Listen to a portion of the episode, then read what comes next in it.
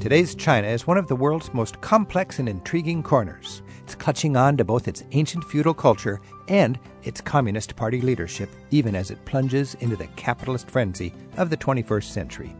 Hi, I'm Rick Steves.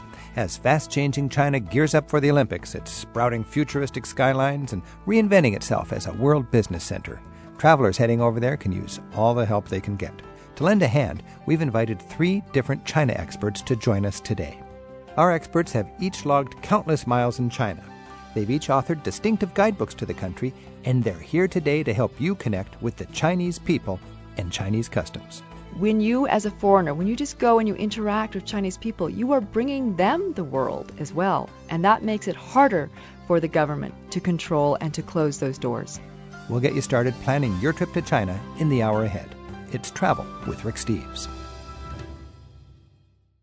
Travel with Rick Steves is made possible in part by American Airlines, with 4,000 flights to 250 cities in 40 countries around the world every day. It's easy to book your next flight at AA.com. American Airlines knows why you fly.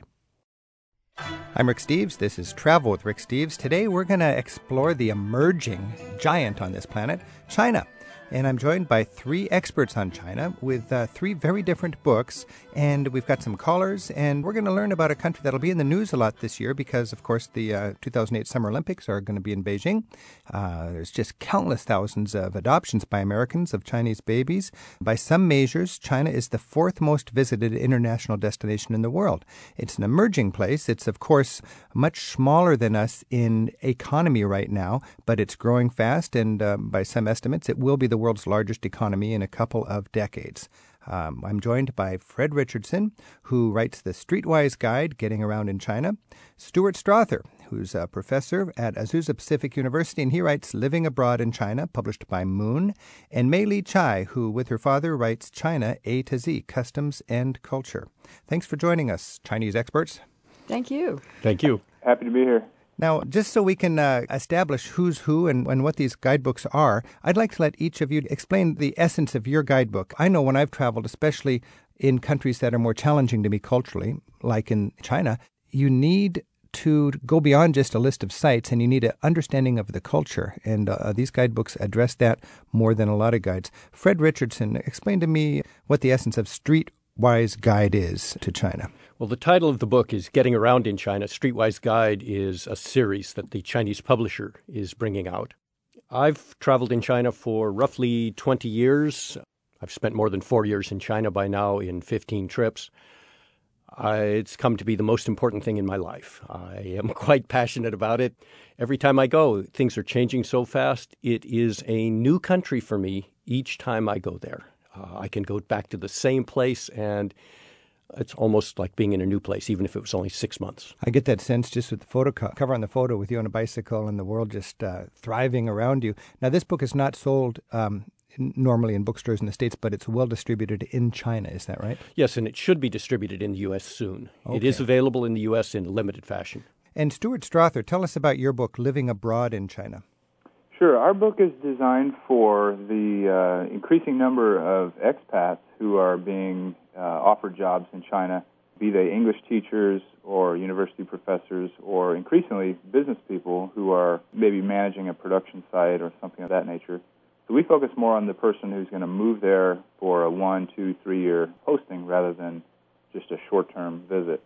And China has just recently surpassed Canada as the number one trading partner of the United States, right? So there's a lot of reason for Americans to be over there on business, living there, or at least visiting for extended stays.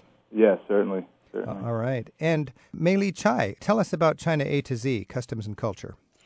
Well, as the subtitles suggest, we wanted to focus more on the cultural and historical aspects and also the etiquette of China as opposed to just, you know, visiting here's the site this is what you should see here's a tourist another tourist site. Because frankly as everyone who goes to china knows the hotels and the trendy sites change from month to month. And both my father and i have been teaching about china my father for 45 years and me for the last 10 years. And these are things these essays came out about from questions basically our students have. And we have international students and students from all over the world we'll ask these types of questions. Well, you know, like why is there such a divide between urban and rural? Or how is it for women in China? These types of details, as opposed to just simply, oh, here's this famous site, go see it.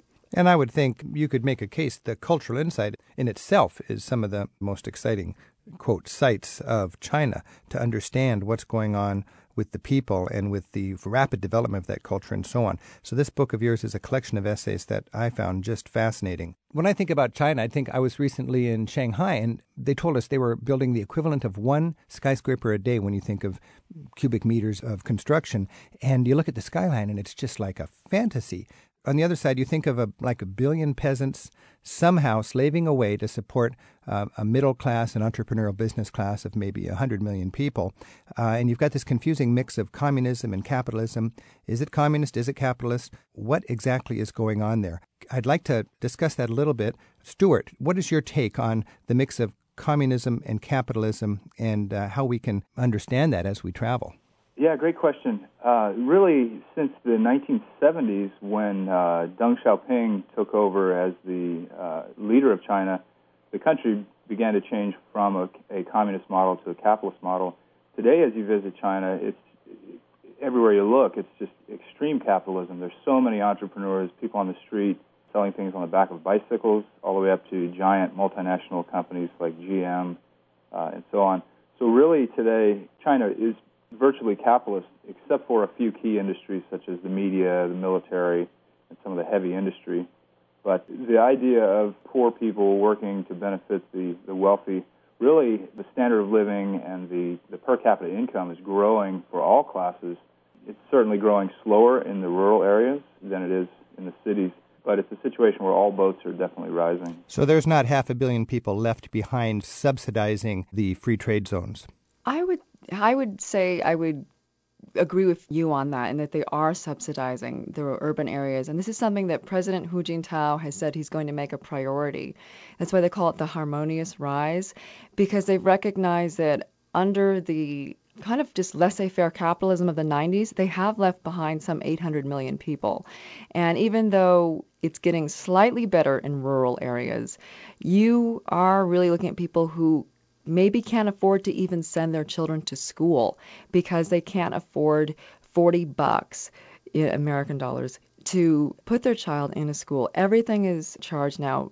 A one rural family can lose everything if they have a single illness because they don't have a safety net right now. So, is the rationale that sooner or later, when things catch on fire in the big industrial zones, the rest of the country will be um, lifted up with that? They've been trying to do that, and now the worst thing right now in China for rural areas is what's known as the hukou residency permit system. And what it does is it makes rural Chinese essentially like what we call illegal aliens in America. They are citizens of China, but they're not allowed, technically speaking, to freely move from where they're born in a rural area to a city. Now, of course, if you've been to any Chinese cities, you see rural people everywhere. They're the ones who are working in the factories, they're the ones who are selling things on the streets, they're the ones who are cleaning and building the skyscrapers. But because they don't have a city residency permit, they're not allowed to send their children to public school. They're not allowed to go to the hospitals. They're not allowed to even call the police because all of these services are funded by the cities. And since the tax system hasn't yet been worked out in China so that it's equitable, and the cities actually don't have enough money to finance all the migrants. There's um, an estimated 100 million Chinese who are just part of the, what they call the floating population. They just move back and forth from rural to urban, rural to urban urban areas, and people don't really know where they are at any given time. Now, they're not stupid, so they have formed their own associations in cities, sometimes with the tacit acknowledgement of city government. Um, and so they're trying to provide services for themselves. They'll pay in a little bit. Native place associations will pay in to, so they'll provide their own security. They'll build their own schools for their children, and they'll build their own housing units. But technically, this is illegal. Now, there's only one city thus far in China, Xi'an, that has decided okay, this is untenable. We're going to provide services for all Chinese citizens in our city, whether they have a residency permit or not. Hu Jintao has said that he wants to get rid of the system where you have only services based on where you're born. And where you have your residency permit, but it has not yet effectively been established throughout all of China. So, Mei Li Chai, who we're listening to, is the author of China A to Z. You're saying that there's actually, in a sense, two different citizenries or two different uh, groups of uh, two different countries, really. Absolutely. One that has access to the economic gain, and the other that, for the time being, is left out. Fred, you've been over there. You've biked through these masses. What's your take on that? Well, generalizations are um, always wrong. And China is a very large country and very diverse. If I go into major universities in China or small universities in China, which I do a lot, if I talk to a student, just, you know, just talk to a student, chances are they're one of these rural. They aren't city kids. They come from tiny places. And that must be the initiative of the government to get them there they're there by competitive exam. Mm-hmm. If they can score well on the exams, they're there. City kids have a little priority.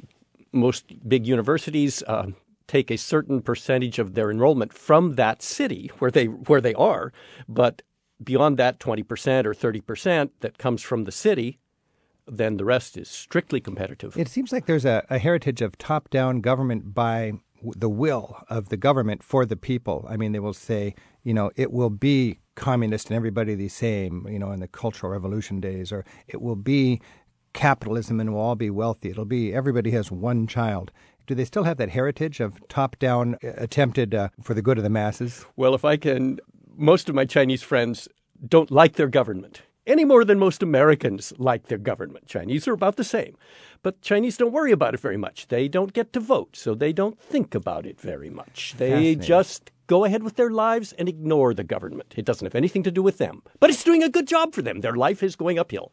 I'm Rick Steves. This is Travel with Rick Steves, and we are exploring China together with three experts, teachers, and travelers who have written uh, three fascinating books on China. Fred Richardson writes uh, The Streetwise Guys Getting Around in China. Stuart Strother writes Living Abroad in China, published by Moon. And Mei Li Chai writes China A to Z Customs and Culture. All of these specifics will be on our website if you want to check out the details on these books. Thank you for joining us again. This is Travel with Rick Steves, and we're going to China.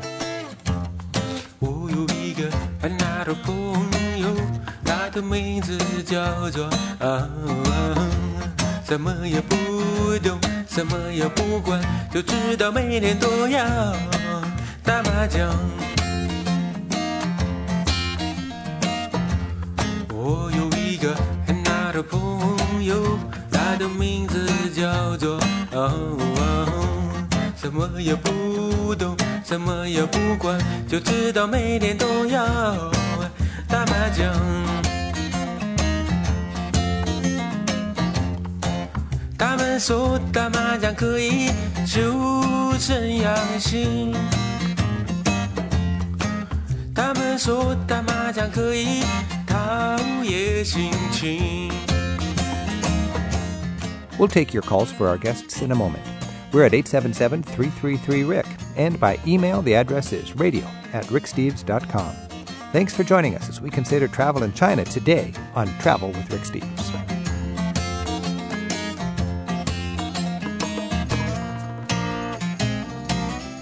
Travel with Rick Steves is made possible in part by American Airlines. Their Advantage program can help you earn miles toward your next vacation. Details are at aa.com. American Airlines knows why you fly.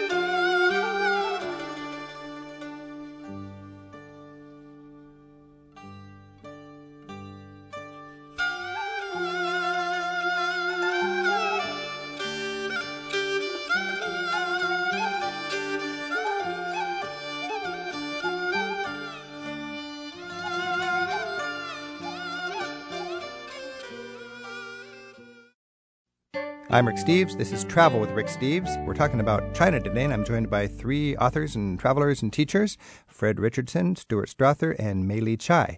What we've learned so far is it's a thriving, rapidly changing commotion of a billion people moving from one age into another, it seems, and experts can have different takes on it. Fred made a very good point that you can't make a generalization about all of China, so we're sorting through this. Fred was just talking about how he finds that the people have a differing opinions, often negative about their government. Stuart Strother, author of Living Abroad in China, what's your take on, on how popular the government is among the people of China these days?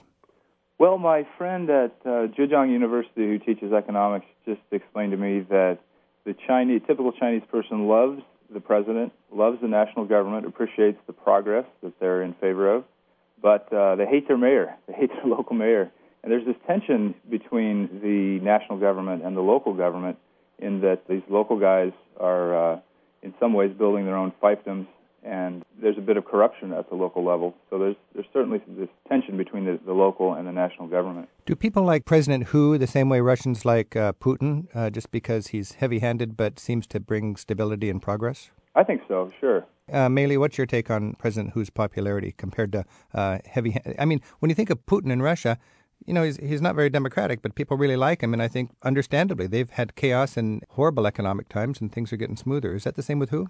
Um, he's definitely not a Putin in that he doesn't have that kind of power. But people respect Hu Jintao because he has said openly that he knows corruption's a problem and he wants to combat it. He has said openly that he knows there's a problem between urban and rural development and he wants to bring the rural standard of living up. That's why people they do really like President Hu Jintao because they believe that he's going to help the Chinese nation. But it's not because he's a strong man like Putin. He doesn't have that kind of power anymore.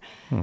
My father, who's the expert on this, he's a political scientist who's studied this for more than 50 years. He put together a chart in our book under the section government, and it shows just how diverse the Chinese government is. We think hmm. monolithic communist government, you know, because that's how they give their opinions. And when they make an opinion, they make a new law, they speak in this kind of royal we, and it sounds as though they're all speaking in one voice. But in fact, there's three different systems, and within the party, the government, the military, each one of them has its own bureaucracy. Each one of them goes down from the national or central level to the provincial, the city, the county, and then the lowest level is the villages, factories, and schools. And they all have their own bureaucracy. And so, yes, people, they hate their local bureaucracy, hmm. and because that's what they have to deal with on a daily basis. And that's also, if you're going to be dealing with corruption, that's what you're going to see most often. And so a lot of people, when they make a petition, they try to go to Beijing and they try to reach the central government because they believe that the central government, if they knew what the local government was doing, would put a stop to it. Is there a, a hard uh, offensive against corruption? There is. I mean, they just, if you remember, there was the scandal about the lead in the Chinese toys in America. Right. They executed a man in China who was supposed to be overseeing this vast bureaucracy. And so, I mean, they took it very seriously. But now the problem is. that is, pretty seriously execution oh, for, yeah, he's, for he's, building a bad toy. Well, he was supposed to be overseeing the. Um, the general quality of things and and do the people on the streets celebrate that they go right on let's do it better they absolutely know that there's corruption. They absolutely know that they want things to be done correctly because their economy depends upon it. When, Fred. when someone is executed for corruption, people that I talk to say, good, and they ought to get a couple more of them. You know, uh, we may not, I don't like the death penalty. I never have. I don't like this. But China is not my country. I'm a guest there. And it's the system in China. Well, they're trying to harness the energies and of a billion people with a very tough economic. My uh, friends across huge diversity in China, Tibetans and Uyghur Muslims and Han Chinese and young and old. No one has ever, I've never been able to get anyone to admit to me a fear of being unjustly accused of something. So there's a different outlook that way. Yeah, they don't have very many lawyers, and maybe they don't need them. We that? do. we need our lawyers because we are afraid of this. When you have this fast um, development, let's get into tourism in, in China. Is the old culture just being bulldozed, or is there a sense of saving the heritage so that uh, in the future, when China has its shiny affluence that it's been working on, and uh, everybody is flooding in there to enjoy that, will there be anything left from the old society and culture to see? I would say that Chinese people are extremely proud of their culture. And they are trying now to try to slow down some of that massive bulldozing that was going on earlier. And for example, in Beijing, they have destroyed a lot of the historic alleys known as hutongs, but they've now decided they can't destroy them all anymore. And so they've set off national historic districts mm. where they're going to just preserve it and keep it as it is because they realize this is a treasure and they don't want to destroy all of their culture. They realize it's very, very important. Yeah, when I was in Beijing, I honestly felt like stilettos were just knifing through the urban terrain, these skyscrapers cutting through these beautiful, characteristic little alleyways. And I thought, how on earth can these little two story buildings compete economically with somebody who wants to develop a skyscraper and so on. So it's interesting that they are aware of that, like um, Europe has done so well to save its heritage. This is uh, Travel with Rick Steves. We're exploring China. We've got with us Fred Richardson, who writes a, a guide called Getting Around in China. It's a guidebook available uh, at this time in China, and apparently it's available anywhere in China. So when you do get to China, look for the Streetwise Guide, Getting Around in China for Fred's insight. Stuart Strother writes for uh, Moon Publications, a book about living abroad in China. And then we're also joined by Mei Li Chai, who has joined her father in writing a collection of fascinating essays looking at different slices of Chinese culture. Our phone number is 877 333 Rick, or you can email us at radio at ricksteves.com. Let's talk to Jesse, who's calling us from Seattle. Hi, Jesse. Hi, how you doing? Great. Thanks for your call. Do you have a question for our Chinese experts? I did, and you guys briefly touched on it. Um, I know that a lot of China's historic charm was destroyed in the Cultural Revolution, and I was just wondering if there were cities in China where traditions have been preserved. Like entire cities that are preserved um, as a historical monument? Yeah, something similar to, you know, when you go to Rothenburg in Germany. Right. Well, actually, that's a good question because there is Rothenburg and all sorts of towns in Europe that are nobody can change any of the buildings. And then there are Gaeltachts in Ireland where, apart from the historic architecture, the government subsidizes the traditional lifestyles as much as the traditional language and so on. Mei Li or, or Stuart or Fred, do you have any ideas on that? Sure. sure all, I bet we could all list our favorite historically beautiful cities. I mean, for example, Suzhou, the Venice of China.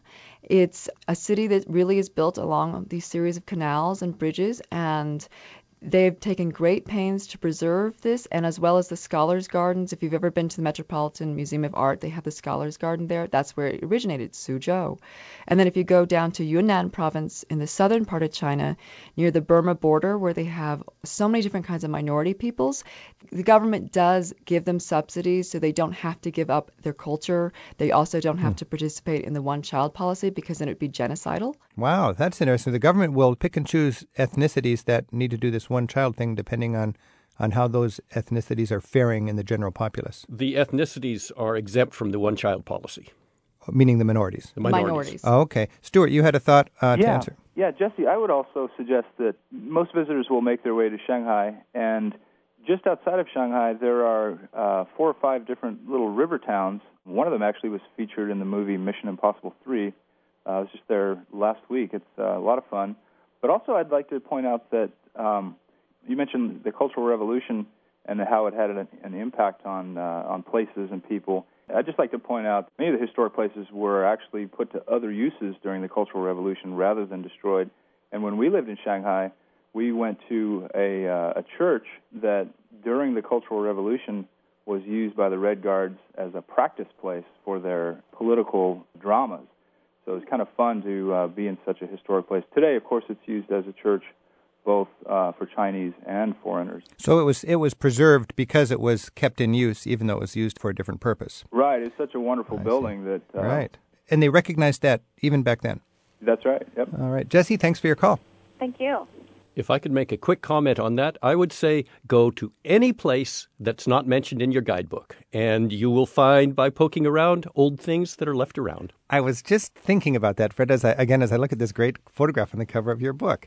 There's nothing charming about this scene of you on a bike, but it just looks fascinating, and it inspires me to want to go to a big industrial town and just see how these people are going through life. This photograph on the cover is a wholesale market you can find this kind of wholesale market anywhere in China, in big cities, in small towns. There will always be wholesale markets, and they're like this. That was up on the Tibetan Plateau in Xining in central China, 7,500 feet, but you can find this anywhere. And I would think as a traveler, you'd want to go to the famous places. I wouldn't. No. I want to know who lives out back. No, no, no, no. But you want to balance it. Of course, you know, you'll want to see the famous stuff, but then you want to go through the back door, what you're talking about. and uh, I would suppose 99% of China is tourist free.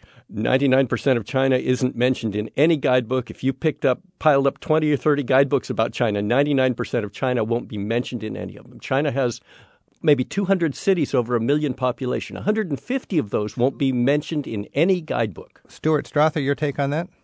Oh, I totally agree. And I think any visitor to China should uh, definitely schedule some time just to leave their pals and just go wander like uh, like the photo on uh, yeah. book. So you take 200 cities of over a million people. Something like that. Something like that. And most of them don't have any tourism. They aren't in any guidebook. That doesn't mean right. they don't have tourism. They oh, aren't right. in any guidebook. We got May on the line in Chicago. May, thanks for your call. Thank you. Um, my question is totally different. We'll be touring China for about 19 days, and it's with a tour, and it goes from Beijing to Lhasa and to Shanghai and many places in between. I've been advised in these guidebooks to get inoculations, and I've traveled a fair amount and not worried about inoculations. But what I read in the guidebooks makes me a little more concerned. Are they being overly cautious?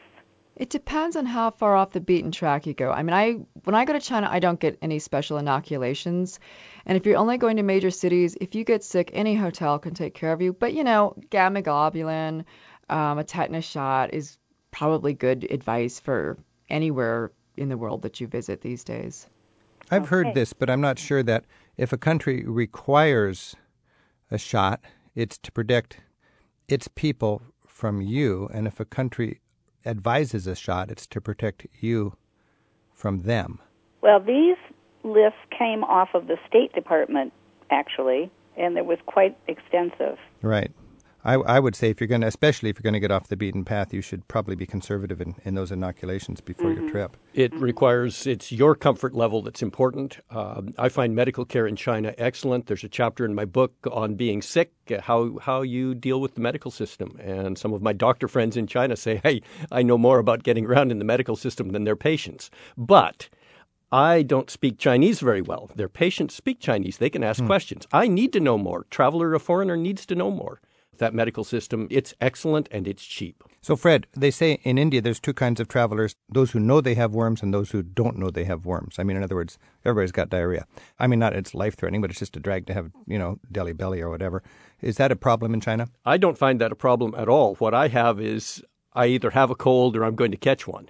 Why is that? Uh, well, people are closer together, and also all my life I caught colds. I'm I'm I'm a sickie, and so I catch colds. But as far as parasites, I've never picked up one in more than four years in China. And out on the beaten path, I carry some Chinese medicine for the uh, uh, Delhi belly. That's a just a, a natural uh, herbal cure that I wouldn't go anywhere, even in America, without carrying it in my little medical bag. Mei Li, you're Chinese, and I think your father was born in China, I think? Yeah, So I- you have an advantage. What would you advise Americans heading over there um, just for to be smart with their health? Um, get the gamma globulin because um, that'll prevent you from getting hepatitis A from food poisoning. And if you know your meat is not, if you if you eat outside of a hotel, you know if you eat on a street stand, obviously you're going to be more in danger than not.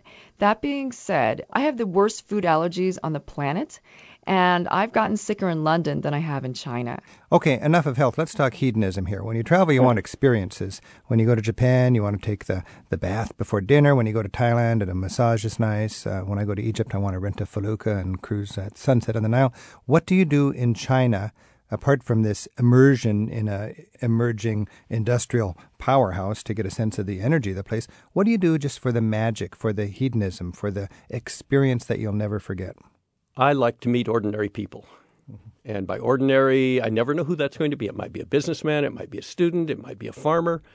I like to just meet ordinary people and learn something about their ordinary lives. That's Do you what find I it's love. easy for an American to be a subject of uh, interest and curiosity among locals who have never seen tourists? Yeah, foreigners are always, um, uh, well, we get stared at a lot. And if you can't find a way to deal with being stared at and accept it, you probably shouldn't go to China. That's a you're plus. going to you're You- going you to be can turn it stared into at. a plus, yeah. But but you can make contact with people. Stuart, what do you do for, um, or what do you advise for just some of the memorable experiences? Well, for me, I've found uh, since when I first went to China as a college student back in the uh, early 90s that playing Chinese chess is such a great way to connect with Chinese children, Chinese seniors, um, on the trains, in the parks. Playing Chinese chess is a great way to connect with people. It's a simple game, it's a lot of fun. Everybody in China plays it. That's a great way to make new friends. That's a great idea. It's a very public game. You can't spend 10 or 15 minutes walking down the street in any Chinese city and not see people hovered over a uh, Chinese chessboard. I love that. I because I mean I relate that to backgammon in in uh, Turkey, for instance. I just never Oh, let it exactly. go by with that. So Chinese chess, it's easy to learn.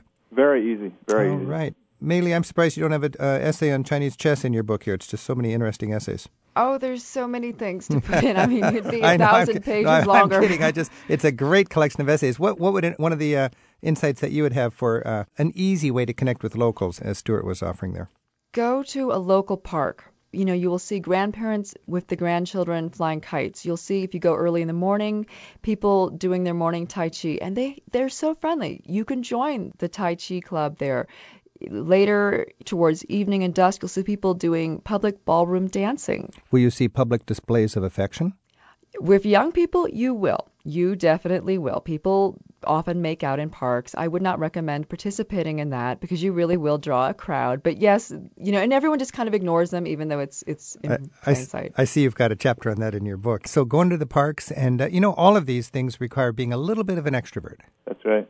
And I think that's a, one of the best skills you can take when you're when you're traveling. I wouldn't Anyway. use the word extrovert. I would say being open. being open, okay, Being Yeah. open to let other people approach you. And if you're together with someone, people won't approach you. They'll leave you your privacy. Can you But approach if you are by yourself, everyone will approach you. Okay, Rick, I think we really need to answer your hedonism question. Yeah. Um, we can't let that one slip by. Thank you, thank you. Let's get into some. You know what I do every time? Now I lived in China for a couple of years, and Yeah. now I go back uh, usually twice a year, leading educational tours of uh, college students. And every time I go, I let my hair grow a little long and put off the haircut because the barbers and beauty salons are so amazing in China. Uh, you typically I get a haircut for maybe one, two, three dollars U.S., and it generally includes a uh, massage uh, as just part of the haircut. Wow. Uh, and also the foot massage. Yes. Uh, we stay at a little place in Shanghai that has a uh, 28 kwai foot massage. So that's about four to five dollars U.S. And it's an hour-long massage from your knee on down. And you can get a full body massage for five, six dollars. That was my wife and my uh, one ad- adventure uh, when we went out and tried to do something hedonistic in Shanghai. It was great. A whole hour working on your legs from the knee down, and it was, and the whole ambiance of the experience was was very cool. Yeah, and you walk so much in China. That's it really hits the Yeah. spot.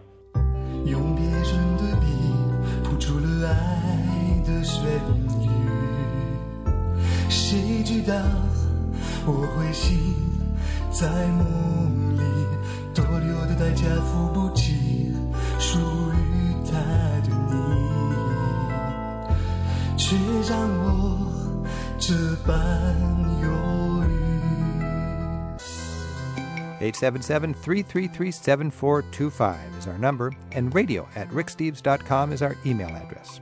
It's Travel with Rick Steves as we look at what you can expect when you visit China this year.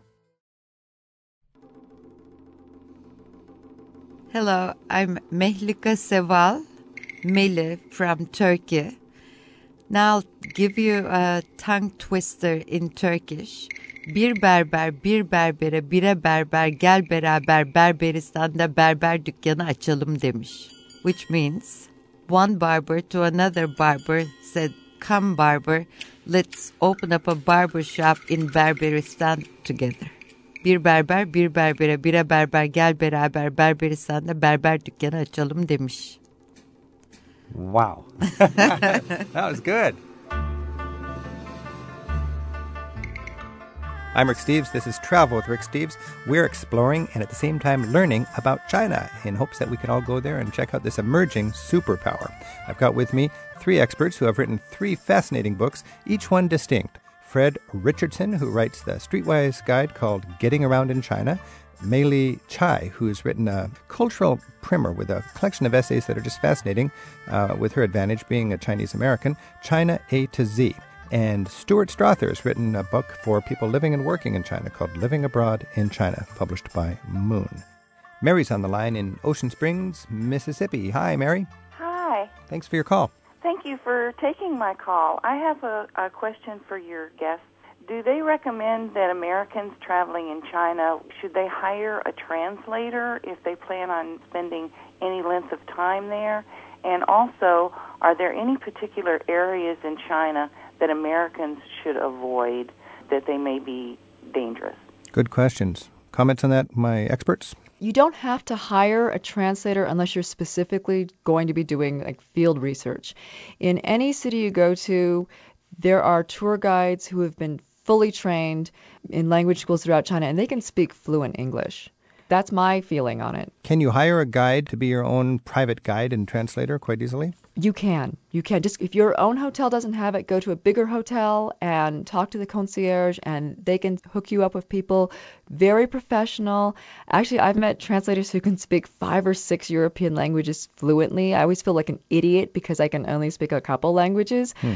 Um, but in any place you would go as, you know, to start off as a tourist, you'll be able to find a translator and a fantastic guide who will be able to communicate for you. Fred Richardson, you spend a lot of time in towns that aren't very touristic and apparently you don't speak Chinese very well. Do you hire local guides? I never have. Since the first time I was in China, when I went to China in 1988, I knew nothing. I was so green. Uh, everything worked. I always found a bed. I always got food and I made friends. You've been going there for 20 years. Yeah. Wow. And what a lot of change you've seen. Hiring a translator is something I've never done. Uh, I, if I need a translator, I may meet a student who just goes with me to practice their English. Well, that's, yeah, that's fun. Good and advice. that's what they want to practice their English, and they'll do anything to spend time with me to practice for the chance to practice their English.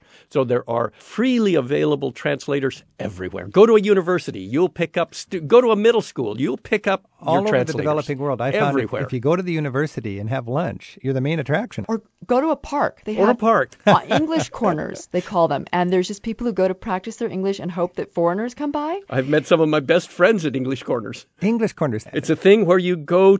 The Chinese who are studying English have no chance to speak to a foreigner, no chance to speak to a native speaker. They go to an English corner, and the rule is everybody speaks English to each other. And the chance that a foreigner will drop into that English corner, what? Now that's exciting. you yeah, can ask at your hotel. better than uh, paying for a professional translator. Oh, and I would think when you pay for a professional translator at a high-rise Western-style hotel, you're going to be sucked right into the shopping circuit and all that sort of thing. and you may not get somebody that's interested in what you're interested in. That's right. So you just ask your hotel, where's the, what do you call it, the English corner? Yeah, At the the, hotel probably doesn't know. Oh, Go to the university or the school and ask the students. Or go to the park. Local parks all park. have English corners. And you'll be able to tell because there'll be a bunch of young looking students with glasses and they'll be speaking in English. But the English corner may happen at a specific time. Like at the park, it may happen in this spot every Wednesday evening. I love it. So you have to find that out. Once you've figured that out, then you just arrive. Now, Mary in Ocean Springs, I think, also asked about uh, do you have to be careful where you venture? Now, Mei Li, you, you would be pretty savvy, I think, in China, and you might have an enthusiastic American on a bicycle like Fred here going off to the far corners where they've never seen a tourist. Can he get in any, any trouble by, in your assessment, by just uh, exploring the back streets? Again, this is a diversity issue. I think if if you look very white, you're not going to have as many problems as if you look Asian. For example, if you're an Asian American woman and you venture by yourself, I mean, I was almost kidnapped at one point when I was going off to these villages in uh, rural Yunnan because there is a lot of kidnapping of brides. Um, but the more foreign you look, the actually the safer you are. Now, of course, the red light districts at night, okay, obviously, you know, that's a criminal area. You go at your own peril. Um, but I would say that in general, you know, you're going to be very safe. And if you make some friends, like if you go to university, if you meet people at the English corner, ask them what are safe areas. They'll tell you. So they you- don't want you to be injured. They really, really Right. don't want foreigners to have a bad time in China because it makes them all lose face. So if you're if you're just aware, you know when you're getting into a bad district. Is that what you're saying? there are specific red light areas, you know, and some people seek that out. I would say, you know, yes, there's a certain kind of fun to be had, but there's also a lot of pickpockets, and there's also a lot of other crimes that go on there. So be careful. Is this a is this a, a, sort of a symptom of the new economic freedom in China that these red light districts would be popping up like would be famous in Bangkok or something? I would like say this? it's a part of humanity. Part of humanity, yeah. But I mean, um, Southeast Asia is famous for that, and now It's you're, everywhere. It's everywhere in China too. Everywhere, Yeah. everywhere in the world. And you, Fred, Re- uh, yeah, I think it's quite different in China, though. I think uh, comparison to Bangkok is really unfair, and that uh, how would it be different? well, um, just the scope. Uh, you know, we use terms like sex industry for places like Bangkok. Right. Um, I lived in China for two years with a family with two kids. I return every uh, twice a year with college students, and it, it is such. Mei Li's exactly right. It is such a safe place for uh, Westerners. So uh, I think the, the comparison to places like Okay. Bangkok or So it's not a big thriving sex industry like you'd you'd find in Not the Bangkok. Not same all. way. No, you know, in the Netherlands and in much of Europe, the red light district is sort of just a low key corner of any business community. You I got- find the red light districts a little embarrassing. I tend to avoid them for that reason, not for any other reason. right now, um, you said uh, Asians are, are at risk of being kidnapped. That's well, fascinating. Asian women. I mean, like I travel by myself a lot, and I go to really off the beaten path. I mean, I walked to Burma from Xishuangbanna in Yunnan, and all my Chinese friends said, "Don't do this. It's really dangerous." I did it, and I almost got kidnapped. Now, most people are not going to encounter that, but you know, if you go off the beaten path, obviously you want to tell people where you're going. I didn't do that. I was stupid. You know, How do you almost get kidnapped? I was encircled by a group of men. Merchants. And no. Bride they- merchants. Well, God help me. You know, I'm assuming. And um, they encircled me and they tried to grab me. And then I started shouting at them in Mandarin and Chinese. And I convinced them I was an American, so they let me go. If you hadn't convinced them you were American, you might have actually been bundled away and sold into somebody else's family in a Yes. faraway village. It happens. Wow. But uh, one useful word for all women to learn is 不. It's it means no. And if you say it loudly and forcefully like that, that's the proper tone. And it, if you say it in a crowd, everyone will know what you're saying, and they'll come and they'll and people will come to your aid. And uh, the only thing I would say about danger for in China is that when you're in a crowd scene, remember it's very crowded, so there are pickpockets. If you're an, uh, a Westerner or white American, you're going to be very high profile, I would think, Right, from a so theft just- point of view. So just you know, put your wallet maybe like in something that goes underneath your jacket. Wear a money belt or zip it up. yeah, I And mean, uh, just- assume a commotion is probably a fake commotion if it's around you. Yeah, common sense things. It's not as dangerous as many countries. It's not as dangerous as many cities in America. Right. oh, it's quite a bit safer than America. I find myself safer in China everywhere, all the time, than almost anywhere in America. And you live in a safe corner of America. And I live in a safe corner in America. And if you like danger, you better pick a different country. China's not it. you got to really look for it. Okay, we got Meredith on the line in Atlanta. Hi, Meredith. Hi. Thanks for your call. Well, I have two comments and then um, a question, I guess. I I was in um, China last year for two weeks uh, on a tour, and one of the things that I noticed and pleased me quite a, a bit was that um, to see how many Asian tourists there were, particularly at the Great Wall. I didn't feel like I was just surrounded by a bunch of other Americans, and that was really nice to feel like I was there with um, with other Asians, and they were appreciating this this spectacular piece of heritage that they had that the whole world could enjoy. Yeah. Um, another thing, I wanted to make a comment for anyone who is going on a tour, and that tour is led by a Chinese person. Um, be sure that they recognize that your activities could reflect negatively on them and cause them to lose points, which could cause them to lose their license and their livelihood. That's interesting. Do we have any follow up thoughts on that from our guests? Don't put your friends in danger. How would you put your friend in danger? Don't ask them to do stupid things that you might do by yourself. That you know, I you know, I want to go visit a nuclear power plant that's under construction. I don't take a friend with me. I see. Because you would be uh, less likely to be punished for that. But a- well, a, friend, they uh, may tell me to leave, But the Chinese person might lose their job or, or Th- whatever. they might get in trouble. Yeah, and you don't know what the trouble is, and they don't either. Mei Li, thoughts on that? Yeah, I mean, if you're going to have a really big political discussion, you know, save it for private times with people you know, because the Chinese government isn't going to arrest you and put you in prison. That would make them lose face.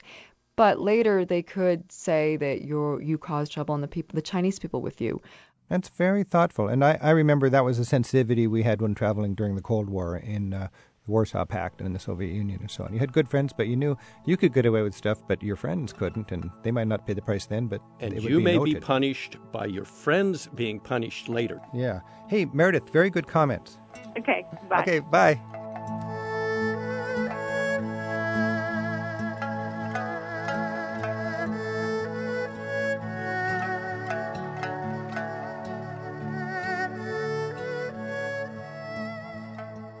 I'm Rick Steves. This is Travel with Rick Steves, and today we're exploring China uh, with three fascinating authors Mei Li Chai, who writes China A to Z, Stuart Strother, joined by his wife Barbara, writes Living Abroad in China, and we've got Fred Richardson, the backdoor traveler of China, who's written a book called Getting Around in China, published by Streetwise Guides, uh, uh, distributed mostly in China. For specifics on any of these books, go to our website at ricksteves.com. In the radio corner, you can find details on how to follow up with this information. When we're talking about China, we're talking about fast changes and huge developments. They say in 20 years, China will have the world's largest economy. They say it'll dominate the internet. We have a chance now to go there and see this unfolding. It's really important when you go to have a little cultural background so you can understand um, and, and maximize your experience. Uh, Dana's on the phone in Thousand Oaks, California. Hi, Dana. Thanks for your call. Hi, Rick. Hey. Got a comment or a question? Yeah, basically, my question is uh, you know, like we have a a tourist basically em- embargo to to Cuba, and they say it's a communist country, and, and but we have open travel to China. Do you feel in any way that traveling to China helps support and continue the same uh, government? Good comment. Let's let each of our guides comment briefly on that. Stuart, what's your take on the morality of Americans going to China to uh, help prop up a non democratic government? Well, I think the main thing is that China is, uh, since the 1970s, changing from a communist system to a capitalistic system. Incomes are rising from the poorest peasant farmer all the way up to the wealthiest entrepreneur. And I think that uh, going to China with your tourist dollars is just helping to improve their economy, and it's also helping with diplomacy, just being friendly to people who years ago were considered our uh, enemies, perhaps. Uh, Mei Li Chai, what is your take on that? I feel that the more people who go to China, the more open it's going to become. And I think that it actually helps China open up to the world and become less afraid and it will help people. I know I have I face this moral dilemma. I went to live in China right after the Tiananmen Square massacre. I had got this fellowship to go teach there, and I didn't know if I should go. I asked a Chinese professor I knew, and he said, You must go. You must go to keep the door open for your students. He meant my students in China. And I agree. When you, as a foreigner, when you just go and you interact with Chinese people, you are bringing them the world as well. And that makes it harder for the government to control and to close those doors tourism can be a vital force for peace in that regard. And uh, Fred Richardson, what's your take on that? Don't be surprised when your Chinese friends know more about the rest of the world more accurately and with less uh, propaganda mixed in than Americans. Chinese are very, ordinary Chinese are very well informed about the outside world. Our news is very controlled and very limited. We don't talk about the outside world in any real sense. Isn't that and an irony? So maybe when we go to China, we need to educate ourselves too and be a little less American. I agree with Fred. I'm just fascinated by the irony of people that are raised in a, an environment where there is no quote free press become savvy about press and news and information. There's and no uh, free press about domestic well, China. th- well, okay, I see. If you want to report about things outside, that's what the best journalists do. And the hazard of being in a country like ours, where we pride ourselves in not having censorship and so on, is Oh, the fact yes. that we are self-censored in order to get our, our voices on Absolutely. the air. Fascinating stuff, and I'm sure that that's something you'll discuss in the parks at the English language clubs. I want to thank all of our guests for being with us. In a very quick nutshell, tell me your vision of the future of China. Is it good? Is it bad? What are we going to see? Just in a sentence or two. First of all, Fred. Well, first, Rick, you've uh, several times talked about China maybe in a decade or two being the largest economy in the world, maybe being the leader in internet. I'm not so sure those things aren't true right now. It is China is the biggest trading partner. China is the biggest broadband market in the world. China has five times as many mobile phones as any other country, probably six times as many. China's economy may well surpass the U.S. economy in total size, according to some economists, um, according to a recent article in the Wall Street Journal, actually, within a few years, Within possibly years. possibly less than ten years. Stuart Strother, what's your take on the future? Well, I think the future for China is quite rosy. I'm really optimistic, uh, as are the Chinese people. You know, their uh, government takes a long-term view when they plan for projects. Uh, I suppose my main concern would be related to the environment. Um, much of the economic development everywhere uh, has environmental consequences. So the Chinese are aware of this, and I think they, uh, with their recent green GDP policies, I'm hopeful that the environment will improve as the economy improves. And Mei Li Chai. I think China is going to continue to be a very, very interesting place in terms of its development, and I think it's going to become closer to the United States. I don't see it as our future enemy, and I think that you know it's, China isn't going to just be the superpower that replaces the United States because I don't think that paradigm is viable in the 21st century. But I think we're going to have positive things and some negative things, but it will we will have closer ties and we will have uh, more friendship. Great thoughts. I want to thank our guests, Stuart Strother, author of Living Abroad in China. Thanks for having me. Mei Li Chai, author of China A to Z. Thanks so much. And Fred Richardson, author of The Streetwise Guide Getting Around in China. Thanks, Rick. It was a lot of fun. I guess I need to learn one Chinese word out of this uh, interview. Uh, zai, zai, zai jian. What is zai, that? Zai jian means goodbye. Zai jian, goodbye. See you again. Say it again, Mei Li. Zai jian. Zai jian. Yes, perfect. Good work, Rick. Zai jian. I'm on my way. Happy travels. Hmm, I'm gonna get you on a slow boat to China to myself alone. I'm gonna get you on a slow boat to China, all to myself alone. 再见.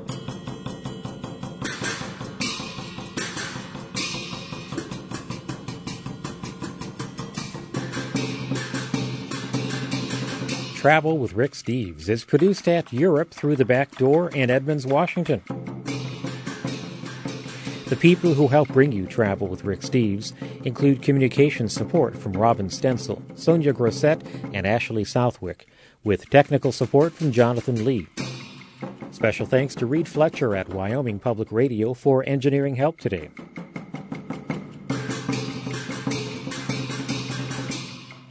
Our theme music is composed by Jerry Frank. I'm your producer, Tim Tattan. Join us next time for more Travel with Rick Steves. Travel with Rick Steves is made possible in part by American Airlines. New vacation options in Latin America, plus getaways in the U.S., Europe, and the Caribbean, are at aavacations.com. American Airlines knows why you fly.